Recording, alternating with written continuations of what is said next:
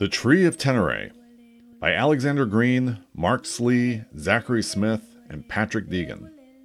An enormous lifelike tree, the Tree of Teneré offers shade to wanderers, adventure to climbers, and transcendent community to those gathered beneath its 25,000 LED leaves. Like its namesake, considered the most isolated tree on Earth until its destruction in 1973, Tree of Teneré serves as a place of refuge and ritual for desert wanderers. Standing more than three stories tall, it beckons to passersby with the promise of shade and adventure, conjuring spontaneous communities out of the desert sand and sun. At night, LEDs hidden within each leaf begin to glow. The 25,000 leaves form a dome shaped canvas of light that towers above the playa, spanning more than a thousand square feet. Participants lying under the tree experience sublime light shows set to ambient music or live performances. And they directly influence the canopy lights through their sounds and biorhythms, creating moments of transcendent oneness with each other and with nature.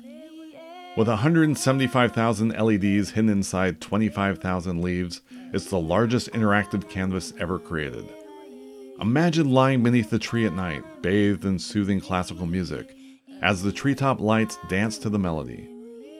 Artists Alex Green, Mark Slee, and others are creating breathtaking light shows for this new canvas. Imagine a DJ, a choir, a string quartet in the treetop, or pianist down below, making beautiful music in concert with the canopy lights. Or imagine joining a group doing yoga, meditation, or sound healing beneath the tree. And now, imagine taking control of the tree lights yourself. You can interact with the tree of Teneré by singing, chanting, and moving to create colors, patterns, and shapes in the treetop. The artists are working to integrate simple sensors like Fitbits and Muse headbands so you can set your heartbeat and brainwaves pulsing through the canopy.